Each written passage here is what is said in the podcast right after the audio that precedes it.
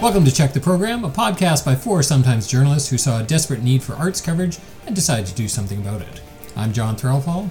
I'm Sarah Petrescu. I'm Amanda Farrell Lowe, and Melanie Tromp Hoover is in Hawaii Ooh la la. during this very cold for Victoria week. Happy so, birthday. Yeah, happy birthday, Melanie. Must be nice. So, on this week's episode, we're going to be speaking about bears at the Belfry. We all we all had the pleasure of seeing that, and I also chatted with uh, Lindsay Delaronde, uh, until recently the City of Victoria's Indigenous artist in residence, and then a quick look at the very busy February that's coming up. First, we'd like to acknowledge that Victoria occupies the traditional territories of the Lekwungen speaking and Coast Salish peoples, including what is now known as the Esquimalt and Songhees First Nations. As settler people, we have the privilege to live, work, and create on these lands, and much of the art we are discussing has also been created and performed here. Thanks, Sarah. So, bears. We were Bears. all there. We were. I really enjoyed this show. I had no expectations of it whatsoever. I didn't read anything about it before going in. I like going into a show cold. I loved it. Yeah, I, I enjoyed it as well. Um, yeah, I guess to to give the Coles notes. So playwright Matthew Mackenzie, he's originally from Edmonton. He is uh, a playwright of Métis descent. Wrote this play. A very new play. It has since gone on to win tons of awards. Although I heard him, uh, he did a little chat at the reception before opening night, and he mentioned that the Belfry had contacted them to uh, do this show way before any of the accolades had come out. So that's pretty cool. And I guess his grandparents have a long uh, history. Uh, with the Belfry of being patrons of the Belfry and Oh, big really? supporters of the Belfry, I think the lobby. He made a joke about the. If you want to see where my inheritance went, go look at the new lobby at the Belfry. I actually saw that in the program notes, and I was like, "Oh, that's interesting." I- Yeah. like I didn't know if there's relations. So, that So makes yeah, he does have a connection to Victoria cool. and the Belfry. So it's a show about a uh, First Nations man in Alberta who's been working on the oil patch and just kind of loses it and goes on a bit of a, a, a quest to the west coast. Um, yeah, to not. I don't want to really say no, much no, no, more. I mean, a quest, a hero's journey, a transformational journey. You could say you could describe it anyway. And I saw aspects of that in there. I thought it really was a hero's journey. Um, I know not everybody would agree with that description. Certainly, the chap sitting in front of me was not that thrilled. But Okay. uh, yeah, he didn't like. It's very like. There's nothing subtle about the play, and they say that in the program. Like, oh, he it's didn't very, like it from the start, like from the territorial acknowledgement right off the top with Christy Charlie, and um, he was like snapping his program and, and turning his pages so loudly that I was going to say something, but then the person sitting in front of him actually turned around and glared at him, and he he was quiet. So he clearly, I don't know why he was there. No kidding. He clearly wasn't a fan. Of I do politics. wonder, like, it's interesting. This play is from Edmonton, you know? So you gotta, I mean, Edmonton is a fairly liberal city, but you gotta wonder what kind of reception You're it got. criticizing the Yeah, pipeline. yeah. That's pretty risque. I mean, in BC, it's sort of like, eh, you know, every lots of people do. It's not a not as big, but I think in the climate in Edmonton, um, pipelines are much more controversial. Uh, probably, especially the opposing view that they're like the lifeline of economic wealth and and the future. Um, Interestingly, I was talking to somebody today who said it was a very Edmonton show. And I was like, Mm. what do you mean it's a very Edmonton show? And she said that the theatrical ecology of Edmonton really encourages these sort of uh, multidisciplinary performances. And I was like, oh, really? That's very interesting. So let's talk a bit about that. So there's essentially two actors. Sheldon Elter as Floyd and Tracy Nepinak as Mama, who I recognized from was she in the Rez Sisters? Yeah, I'm not sure. she does look familiar. Yeah. Uh, and then they had this chorus of seven dancers who were playing everything from you know animals to, To water. plants to water. They're to, incredible. They were they really yeah. And the RCMP coming out on their Oh, that horses. was That was, my favorite part. That was fantastic. yeah. But the, uh, acting as a combination of a dance company and a Greek chorus, Mm-hmm. you know, where they were speaking the thoughts in his head in unison and stuff. And I thought they were, they brought such a beautiful element to the show, both from a movement perspective, but also this sort of poetic interpretation of things too. Yeah, I thought Sheldon Elter was amazing He um, was, as yeah. Floyd. Like he just had this. He was built like a bear. Yeah. Or it seemed like from the stage, and he had this booming voice, um, but very agile dancer. Yeah. And had a lot of lines. Like he spoke rapid fire for 80 minutes, Yeah. um, which always makes me kind of nervous when people have that many lines. But I believed him. Like I believed him all the way along. There's one scene where he he's uh, his mother is uh, talking about something, and he's he's supposed to be like this little boy, and he just had this like perfect little grin on his face, and you could totally see him as this little twelve year old boy, even though he's this big massive performer. Yeah. he was really engaging. Oh, he just owned that show. I, I did feel like I was glad that the director, the writer, was directing this show. Yes. Because I think that if you just done this show straight up without knowing his vision for it, I think it would have come off completely differently. sure. I think that it would have been maybe a bit cliched and problematic, but this piece is not either of those things. It's just um, it's just beautiful, really beautiful, engaging piece of theater. It made me think of um, like some indigenous stories about things like uh, the story of Raven bringing light to the world or something like that. It kind of had this feel of like a modern day um, uh, indigenous legend in a yeah, way. I was a little Did, bit yeah. jarred by the by Floyd always speaking in the third person. Just I don't know, just because, but uh, but I think it actually worked in this instance, but because it had that element of a story being told rather than the I I mm-hmm. I when you speak in the third person. There's sort of a it has a storytelling framework, which I think worked worked really well for that idea of this being sort of like a a journey of self discovery or hero's journey. Yeah, the, the, having that third person voice with the chorus as well, it did make me think of that sort of ancient Greek theater, um, and it did elevate for me. It elevated the piece, um, but it was, it was. You said it was a beautiful show. It was a gorgeous show. The lighting and the projections, uh, the electronic music soundtrack, um, all of it was fantastic. The choreography was beautiful. Yeah, So I went to the afterplay, um, and afterplay. I thought afterplay was where the actors come and talk, but it, wa- it's totally not. it's where audience members go and they kind of talk about the play, and someone sort of guides it. And I think it's a way for the Belfry, I guess, to sort of see how shows land with people. And it was really interesting. It was kind of awkward. um, you know, got a bunch of white people sitting around talking about indigenous things, and there were some awkward moments. Let's just say that, but all respectful and and very people love the show. They're really open. So the afterplay facilitator asked, you know, what do you think about this being a political show? Was that okay? And I was impressed to see everybody there who were from all different walks of life were like, yes, this is, you know, yeah, maybe it's not my politics, but isn't this what, you know, aren't we supposed to think when we come to theater? Isn't it supposed to make us talk after and think about it? And um, I was really impressed with that because I feel like this was kind of a different show. And same with Mustard, a, a few shows back. sure. Yeah, yeah. I mean, just a, to a different audience, maybe a bit of a younger, open minded, I don't know, more experimental audience.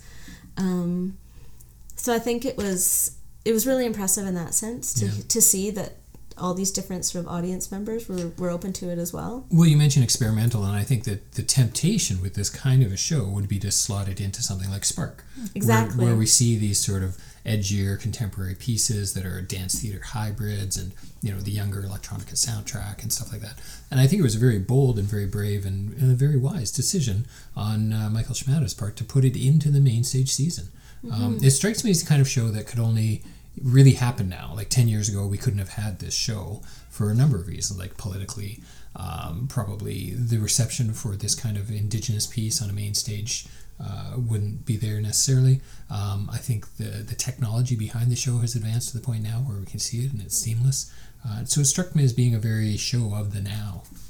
Yeah, I mean the the sense I got just from you know the various speeches and things that happened before the show was that this was a very um, like significant step forward in the Belfry's way of doing things. It sounded like in terms of you know just engaging with indigenous people and their art and just doing things in a way that's more welcoming and inclusive. Uh, yeah, it seemed like that was something that they really hammered home. Uh, yeah, before the show. So. Uh, Alberta's Punctuate Theatre Companies brought this in, and uh, yeah, I applaud it. It's it's fantastic. I would really, I would enjoy seeing it again. Yeah, and uh, I, su- I suspect it'll do quite well here in Victoria, um, given their pipe the general pipeline politics in this city. I think it'll be, hope so. yeah, I think it'll be well received. Um, you know, I think even the regular audiences who go to the Belfry and sort of maybe expect a certain experience will enjoy it, um, or they'll at least feel better for having seen it. Yeah, great. So Matthew Mackenzie's Bears plays at the Belfry until February 24th. Yeah, and uh, given that uh, Bears was kind of be kind of our focus show for this episode, uh, it seemed like a good time to talk a little bit more about Indigenous art in Victoria, and um, so it also seemed like a good time to talk to Lindsay Delaronde. I've been meaning to; she's someone I've been meaning to, wanting to chat with for quite some time. Um, I first uh, noticed her work. I worked at the Royal BC Museum while she was an artist in residence there. Um, so, uh, if for folks who don't know, Lindsay is an Iroquois Mohawk artist. She just wrapped her term as the City of Victoria's first ever Indigenous artist in residence. Uh, it was originally supposed to be a one year term, and then they uh, extended it to, I think it was pretty much two years. And uh, so, in addition to being the artist in residence for the city, she was also acting Aboriginal curator for Open Space for a few months while they were dealing with all their transitions. So, um, very, very busy woman. Um, And a young child as yeah, well. yeah. She just had a little Yeah. baby, so uh, yeah, I don't know how she did it all. um, so she's a multidisciplinary artist. She works in printmaking, painting, drawing, photography, and video. But I think it's safe to say that her residency for the city was very performance art Dance, performance focused. art, Yeah, poetry, yeah. yeah. So like uh, things like that accord performance took place on the steps of the legislature. Uh, the Arts as Medicine Forum at the Royal BC Museum, and then the two uh, big pieces were Pendulum and Supernova, the showcases at the Belfry Theatre. And all told, Lindsay told me that she led 18 different projects during her two years as Wow, artist in residence. amazing. That's that's a lot of work. And she says that looking back, the residency unfolded in unexpected ways, both personally and in the community. So when I think about the beginning of my residency, you know, um, how it manifested and unfolded uh, was more than I could have ever predicted. You know, the amount of artists that I've been able to work with, the amount of stories that I've been um, privileged enough to witness, um, you know, the amount of growth in our communities, uh, particularly with, with the showcases, right, that has occurred at the Belfry. So, in the last two years, you know, um, so much work has been done internally uh, for myself to be able to really, I think, hold a position like this and actually really grow in a position like this. There's sort of the professional development aspect that has really grown, um, and I'll sort of touch on that and then there's also like i said the um, the witnessing and observing really the gaps i think in victoria in terms of indigenous uh, presentations of art and how it could be presented. I mean i'm left with a lot more questions again which is really um, wonderful. You know the curiosity of really what an artist in residence could do for a city uh, i think should be uh, really implemented in every province I think Lindsay's uh, the challenge with her as the Indigenous artist in res- residence is because so much of it was performative based. Um, it doesn't leave like that tangible uh, evidence behind. Yeah, yeah, and uh, I felt like it changed my perception of what a artist in residence could be. Yeah. Absolutely. Well, it's interesting because you think, on one hand, um, d- doing performance art and involving audience uh, members in the artwork just brings a whole different level of emotional connection to the work and to what an artist in residence, an Indigenous artist in residence can do. But yes, it's not something that can be a 2D painting that can be, you know, put in a box or hung on a wall, right? Yeah, so yeah, yeah. Which which is interesting in itself, right? Because uh, you think about uh, the poet laureate for the city, right? They Mm-hmm. they perform these poems at certain events, but then they do have to leave a legacy project behind. Um, but I don't think that was really the case with Lindsay. Yeah, I mean, I think Lindsay probably feels like she's, and I think a lot of artists and people who participated in her work would say that she's definitely left a legacy uh, project. And um, yeah, you talked about those like physical mementos, these things that pers- persist physically. So I think it really, her residency really challenged the way we look at these things. Um, and she also had very open uh, practice i think. Like she often invited members of the community to participate in these projects. I know she spoke about uh, collaborations with people like monique Salez and linda reyno dance that are going to continue. And uh, yeah i mean her practice is based on indigenous ways of knowing and sharing art. And those things can often clash with our you know our settler ideas around how we consume and critique performance. Sometimes the response is well you know i didn't understand that part or i don't understand or i don't get it you know and i think one thing about indigenous art is it's not about getting it it's about um, acceptance. You know i had this teaching given to me uh, a couple of years ago and they told me you know when you walk into the big house when you walk into ceremony you need to turn off that mind that wants to understand it or wants to get it. You know so you walk away feeling like you you uh, you, you you got something from that or you, you're you've took you've taken something from that for yourself. But it's all about accepting accepting where you are where where you are accepting the work that's being um, shown to you you know the songs the dances you know it's all about accepting and really letting that resonate you know inside of your heart yeah, and I mean, you think about it, something Lindsay brought up. Um, we really need to remember the significance of being able to watch Indigenous performers mm-hmm. do their work because for they've been through so much, and you know their culture was essentially ripped away from them. They weren't allowed to mm-hmm. perform it. Um, so yeah, it's something that we need to keep in mind as as audiences because when I think about you know the songs and uh, dances that are shared, you know, even in the sort of stage context, that's that's generosity that's being expressed. You know, for a long time, potlatching was banned. The exposure of any uh, native song or dance was was banned from our communities. The amount of oppression through residential school, our our um, our, our sacred languages being taken away, you know, and the abuse on top of that to keep all of that hidden, all of that unseen, you know, and through the resilience of Indigenous peoples from all territories, keeping that going, you know, um, it's amazing. It's really amazing. And I feel like the settler population, non indigenous population, um, is entitled to that quest as well in their own process of understanding who they are. You know, uh, what songs and dances and stories do they come from? I think it's a, a beautiful journey to embark on. You know, there's been a lot of uh, trauma, not just with Indigenous peoples, but with with Canadians. You know, all of these scenarios coming to this country, and what does that mean today? And that's something that we're unpacking. Yeah, pretty powerful sentiment. You know that. Yeah. yeah, I really, I really appreciated that. You know, and you can see why she was was a great Indigenous artist in residence for this era of reconciliation, right? So. Yeah, she's incredibly smart, powerful woman, and I think she just cracked a lot of things open in town, and it's great. I'm I'm curious to see where she goes with it, and yeah. where other people take what they've sort of been part of. Yeah, and speaking of that, I asked you know I asked her what are you going to do next. I mean, she's got she's got a little baby at home and everything, but she um, she did say that uh, she wants to continue that work of working to unpack those things all together. And she described her path as more like stepping stones that keep revealing themselves to her as she does something different. And for her, the next stepping stone is an artist collective. Oh the two years that I've been an artist in residence, I have cultivated a vision for myself.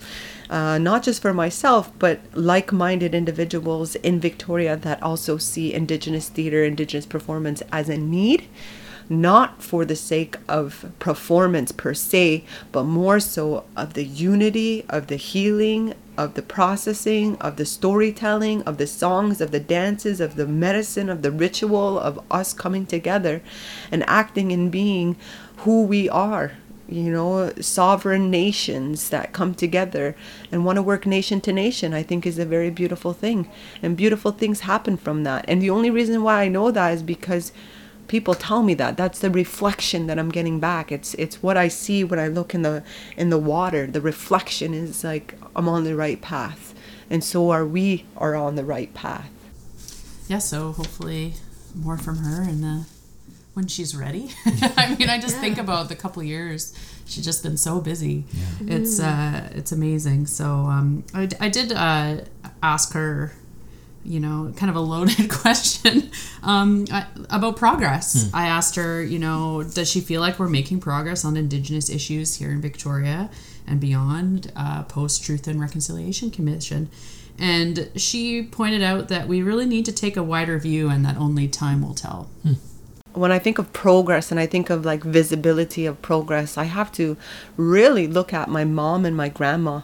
You know, like I have to think of like those older generations. There was progress being made in the 60s and 70s and 80s and 90s, and you know, we're in our, the 2000s now. And when progress is right so close and you're actually within the progress, you know, you're you're making proactive choices to want to see indigenous peoples have a better existence, be equal in this country, uh, be treated with respect, um, you know, to be treated with respect in all realms, in health and education and law.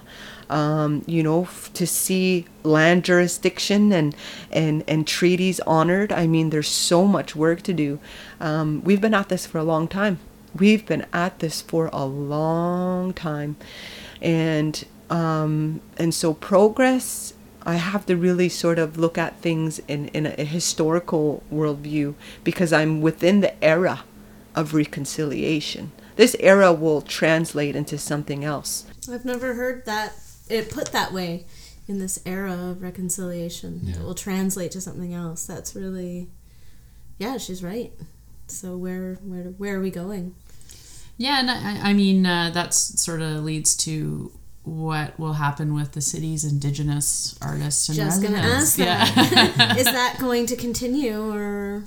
No one knows. I mean, neither of the. I don't think there's any solid answer on either of the artist in residence programs at the city of Victoria because there was also kind of a more quote unquote general artist in residence that was a position held by Luke Ramsey. Uh, that neither of them, like they've served their terms. They're there's both extended ones. Yeah, right? this, but there was no discussion about going beyond that. And uh, Lindsay said it would be a real shame to stop now, given what she saw during the two years that she was in the role. It's very promising.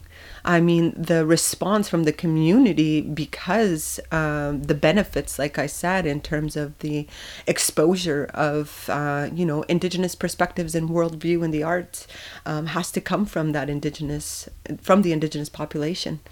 Um, you know, we have a lot of allyship that come in and, and, and nurture and help foster, you know, new ideas and growth and expansion.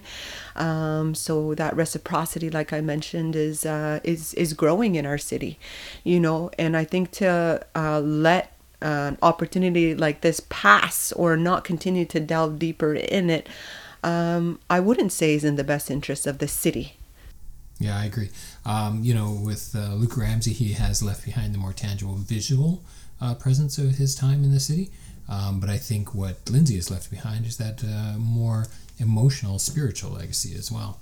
Uh, The people who participated in her projects, people who witnessed her projects, uh, carry something with them in the heart that, uh, you know, you see Luke's murals on the walls and you can say, oh, that's beautiful. But the longer lasting one, I think, is what you do carry in your heart.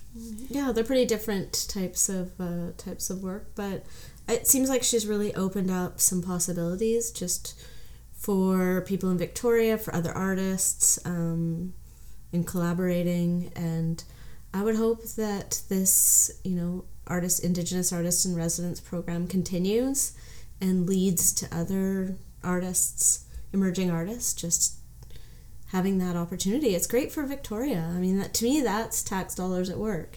Being able to support local artists who are out there interpreting life in our city, interacting. I mean, that's more important to me than a lot of things. Well, realistically, Not like, gonna name it's things. not a lot of tax dollars at work Yeah. for the benefit that we get out of exactly. it. You look Why- at the budget for those programs, and it's So like, It's small, not yeah. much, and it's And so worth it. The impact Why is great. Why can't we lead the country in this kind of thing? Why can't Victoria be at the forefront of this and have people say, "Look what Victoria did. We can do that as well." That'd be Yeah. great. yeah. Um, she's right about the big picture thinking too in the era of re- reconciliation. Um, because we're seeing this across the board in, in other arts groups in town. I made a quick list just off the top of my head, not a lot of research of the other organizations that have been engaging with Indigenous artists, Indigenous activity over the last little while. And it's it's like pretty much every major institution in town Pacific Opera Victoria, Dance Victoria, Intrepid Theatre, the Art Gallery, of Greater Victoria, the Belfry, the Open Space, uh, Legacy Gallery, the Victoria Symphony, the Victoria Film Festival. All of them have programmed Mm-hmm. something in the Indigenous line, and I'd like to see that continue. Yeah. you know, not I think it just goes in- beyond programming though. Oh, you sure, know, like yeah. yeah. it's great to present indigenous work, but how are indigenous perspectives informing how these organizations Mm, are run? You know, you look at the Belfry; they now have an an indigenous cultural liaison Mm-hmm. on staff. Like, I feel like I th- think that's where we need to go, and a lot of these organizations are doing that. Yeah. Pacific Opera Yeah. is a good example. They've uh, they've got the program where they're reaching out to things instead of saying this is what we can offer you. They're asking what do you want us to come and work with you on, which I think is a great approach Mm-hmm. to take. So yeah I- i mean there's definitely momentum and hopefully it continues you know hopefully we don't get past this these years of reconciliation and then it just is on to the next fad and whatever Well, yeah, and I mm-hmm. think 2017 was like the official. Wasn't that the official year of reconciliation? Ever- Lots of people got mm-hmm. grants, and here we are, 2019, and we're still we're seeing some great programming.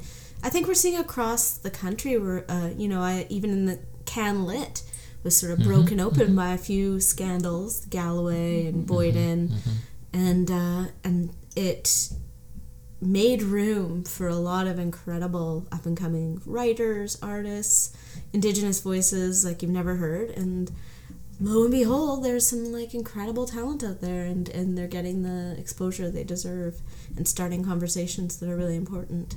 I don't think that's going to go away. You know, I don't I think that's just going to continue. yeah yeah. just hopefully it gets supported by Well, and the, and the more the younger generation steps up and gets into uh, decision making positions in these institutions, Exactly. the more that's going to change too. Because the next generation coming up are the ones who are going to be raised in this environment where they don't see the, anything unusual about it. yeah what, what was it a, s- a quote from somebody uh, i wonder what the thing that i think is totally normal and okay my kid is going to um, just kind of teach me isn't isn't all right. Hmm. You know what i mean? Hmm. Like hmm. there's going to be something right? Yeah. you know you think about things that our parents thought were totally normal and okay. Yeah. and you know yeah let's just hope when we're old we're not curmudgeons about it exactly. Note to self. I watched I watched Heathers uh, the old Winona Ryder and Christian Slater movie with my kids recently, and it's shocking how much stuff in that movie is totally inappropriate now, like culturally inappropriate now. Oh, yeah. It's just amazing to go back, and that's only twenty years ago. Yeah. right. So Um, yeah, so thanks to Lindsay for speaking with me. I appreciated it. And uh, she had lots more to say. So I think I'm going to, we're going to release the uh, full interview as a podcast bonus over Ooh. the next few days. Excellent. So Cool. our first bonus content. nice. So yeah, I guess now we'll chat about, oh my goodness, that the long weekend. It's uh, the end of February oh. push. You know, there's so much Yeah. stuff opening in the next little while. things. Uh, what's coming up? We've got uh, 77, Charles Tidler's new play is opening at Theatre SKAM, running February 14th, 24th at their Mm-hmm. performance space on Fort Street. yeah, that'll be interesting. That, that promises to be an interesting experience. Yeah. So, uh, and uh, La Traviata. Yeah, yes? Pacific Opera Victoria, La Traviata. Um, should be great. It's going on Valentine's Day. Um, and then we'll be talking a little bit about um, women in opera and sort of those roles of the courtesans and um, ladies of the night, I guess.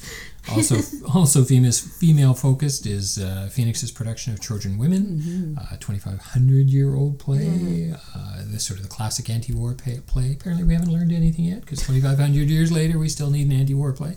also opening on February 14th and running to the 23rd. If anyone's keeping track, that's three shows opening on February 14th now. Yeah, it's uh, that weekend. If you're not going out of town for the long weekend, boy, oh boy, you could sure catch a lot of theater. Another show opening that weekend, Theater Inconnu's, The Last Days of Judas Iscariot. Yep.